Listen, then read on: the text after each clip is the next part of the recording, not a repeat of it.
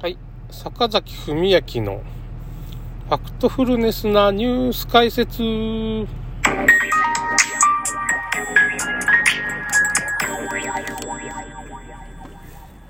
えーとですね、ちょっと今日お休みっていうかね、最近ちょっと寝不足が続いてるんですけど、まあ、いろいろですね、ちょっとまあ2、3個今日は、まあ、3本ぐらいかな。このね、ラジオトーク、レディオトークですかね。もう500回超えちゃったんですよ。この前ちょっとびっくりして、あれ？この前400回超えたのにもう500回超えちゃったのみたいな、まあ、3本撮りとかやってるからな、だから4日に1回3本ぐらい撮ってるっていうことは、うん ?4 で割ると、四九、四波30、四七。まあ、20本か、1ヶ月に30本撮ってるから、3ヶ月ぐらいで100回ぐらい行ってしまう時もあるんだよな、これね。調子いいとね。ちょっとこれ、このラディオトークのね、内容をちょっと僕も、いろんなとこにね、旅行してね、旅行記みたいなのが、最近ちょっと、過去のね、旅行に行ってるんですね、京都とか奈良にね。それが結構今反響が100本ぐらいなんか、散歩 いや、ちょっとどういうことっていう感じですけど、なんか反響すげえなっていう時があって、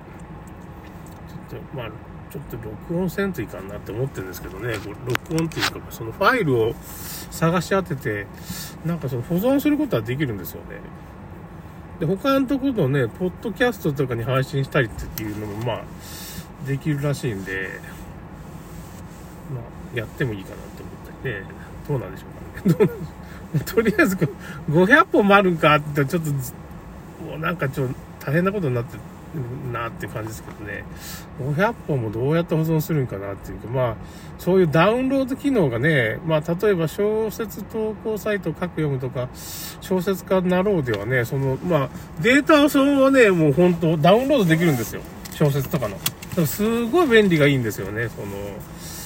そういう機能を、まあ、ラジオトークをね、ちょっとね、作ってほしいです。ちょっと、膨大になりすぎてから、ちょっと消す、アカウントが消えたら、アカウントがいつでも僕のアカウント消えますからね、これ。まあ、消えたら消えたでいいけど。ということで、今日また消えそうな話題を まあ、あのですね、えーとですね、ちょっとちっちゃい話題なんですけどね、最近ツイッターってすごいなって思って、ツイッターになんか真実みたいなっていうかね、今の状況がやっぱツイッターナウっていうか、ツイッターで今どんなことが起きてるかっていうことがね、結構分かっちゃうんですよね、なんか。まあ、最近食料危機とかの問題があって、まあいろんな異変が起こってたりするんですけど、まあ、あれですね、最近いろいろ言われてるのは、まあ、その、ま、昆虫食にするために人工的に、まあ、食料危機が起こってて、日本でもまあ、その、鳥を生産してる畜産業の人とか、その牛を生産してるところの放火？放火とかさ、すぐ、なんか放火とあとなんだろうね、そのワクチンですね。だけど、その、鳥インフルエンザって何万頭殺してるとか、あれね、あんま根拠ないらしいんですよね、その、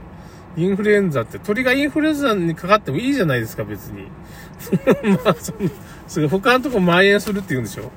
だけど実際、感染症っていうのは、データサイエンス的には存在しないんですよ。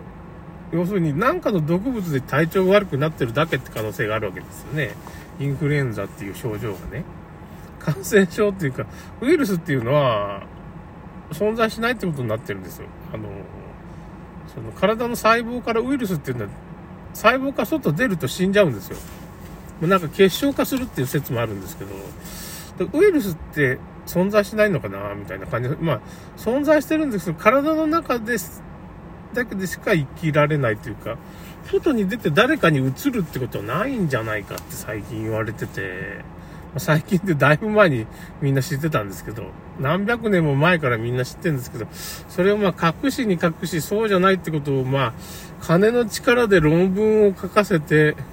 もうねじ伏せてて、まあ、都合の悪い人が出てきたら、まあ、暗殺するっていう方法で、製薬会社がやり、やり続けてきた。その真実を隠してきたんですけど、まあ、ついにバレちゃったっていうかね、最近はだいぶバレてきてるっていうか、学者としてはま言ってるのが、まあ、SNS でこう、僕まで伝わってくるわけですよね、その、そういう本も出ちゃってて、まあ、データサイエンス的に、まあ、感染症ってないですよ、みたいなことですね。結局あれ、まあ、解熱剤とかがね、原因で、まあ、起こってるんじゃないかとか、要するに病気の原因っていうのは毒物なんだっていう風な話ですね。だからそういう風なことで人工的に、アメリカの方ではね、化学物質を乗せた、なんつうかな、その鉄道車両がやたらに脱線するんですよね。これも人為的にややってて、その辺のアメリカの州の、まあ、その環境汚染を作り出してる。人工的にね。人工的にすごい食料危機を演出してるわけですよ。恐ろしいです。ということが起こってるんですけど、あのですね、それに絡めて最近ちょっと分かったことが、なんかね、宍道湖っていうあれ、島根県っていうか鳥取かな？宍道湖っていう、まあ、内海みたいなのがこうあるんですよ。大きいね。そこでシジミが取れるとかなんですけど、あのね、そのうなぎの養殖とかもちょっと関わってくるんですけど、どうも魚が日本であんまし近海で取れなくなったのは、その、まあ、一般的にはその、まあ、漁のやりすぎなんじゃないかっていう風な説があるんですけど、どうもそれだけじゃなくて、農薬あの、例のミツバチが死んじゃうっていう農薬があるじゃないですか。とか除草剤で、まあ、除草剤と農薬で、なんか、動物性プランクトンっていうのが死んでしまって、その動物性プランクトンを、まあ、あのー、食べてる魚、うなぎとかワカサギとか、動物性プランクトンを食べてる魚は、なんか絶滅っていうかだんだん減ってるわけですよ。で植物性プランクトンはまだ生きてるから大丈夫っていう場合もあるし、あと除草剤で水草とかがいなくなるっていう風な。まあもちろんそうです。で、水草がいなくなったらその水草に魚が住んでたのがいなくなるみたいな。それを無理やり、なんとかその水草なんとかしようと思って、なんかその、環境保護団体がそこで入ってきて、なんか、子供に竹のなんか変なものを作らして、その、その水草みたいな植えるんですけど、それが逆に水質汚濁の原因になるっていうか、地獄のような展開。みたいな、そういうこと、まあ、国土交通省かなんかそういうとこがやるんですけど、これ全然ダメだというか、その東大大学院の教授の人が、そうじゃないよっていうか、なんか20歳頃から、まあ2、30年ぐらいか、20年ぐらいね、そういう新事故に通って東大大学の女の先生がいてね、なんとか真澄先生って人、教授なんです。けど、その人がついに、都合の悪い真実をね、まあ、発表しちゃって、僕がそういうことを、まあ、ノートに僕投稿したら、僕の YouTube にね、ね、なんかその関連、まあその関連動画っていうことで、実は、魚の取りすぎで魚が減ってるっていう風なことが、僕の YouTube 流れてくるんですけど、だけどこの除草剤説もやっぱし、除草剤と化学肥料ですかね。化学肥料による風栄養化とかっていうのも関係あるし、やっぱその農薬で結局動物性プランクトンが節足動物っていうのが死んじゃって、それを食べてる魚が減ってるっていう風な説がかなり有力なんで、うん、論文をサイエンスに上げてるらしいんです、この先生。まあ、これ動画をまたリンク貼ってきます。いや、恐ろしいですね。そんなことあるんだなっていう風な。あと、それとね、まあ、あのー去年ぐらいからちょっとね、僕の家の庭のみかんの木も、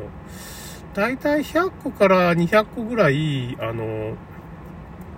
実がなってたんですよ。毎年ね。それでまあ寿命かなって思ったんですけど、なんか葉がブワッと落ちたりね、全部落ちてからまた生えそろが、葉が全部落ちて、また葉が治ってきて、今年だからその、植木屋さんに来てもらってちょっとね、その、消毒してもらったり、3月にね、9000円ぐらいかけて、その、暮らしのマーケットっていうところで読める、読めるんですよ、植木屋さんをね。まあ、基本料金3000円なんだけど、いろいろ、まあ、そのゴミの処理とか、その除、除草、まあそういう、消毒みたいなのいろいろ頼むと9000円くらいになっちゃうんですけど、まあ、そういうことしたんだけど、まあもう大丈夫ですよって言われたんですけど、ということは、別に木が死んでるわけじゃないっていうことだから、これひょっとしたら、まあその蜂がいなくなってるっていうかね、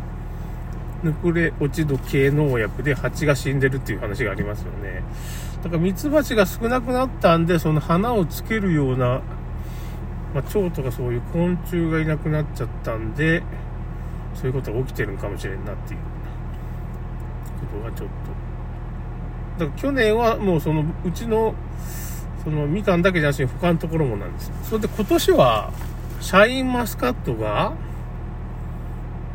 ちょっと開花以上、花がつかない。花がつかんっていうことは実がならないってことなんですけど、というようなことが起こってて、シャインマスカットは結局、中国に、なんか種、種を勝手に取られて、中国で今栽培してるんですよ。恐ろしいですね。なんかこれなんか裏があるんかもしれんなって思うけどね。韓国がね、結局アマオっていうかね、その、いちごの品種を勝手に取っていってから、まあ、韓国で売ってるのと同じで、まあ、あの辺の国はちょっと泥棒の国っていうか、韓国、まあ、まあ、勝手に持っていくからね、ということで終わります。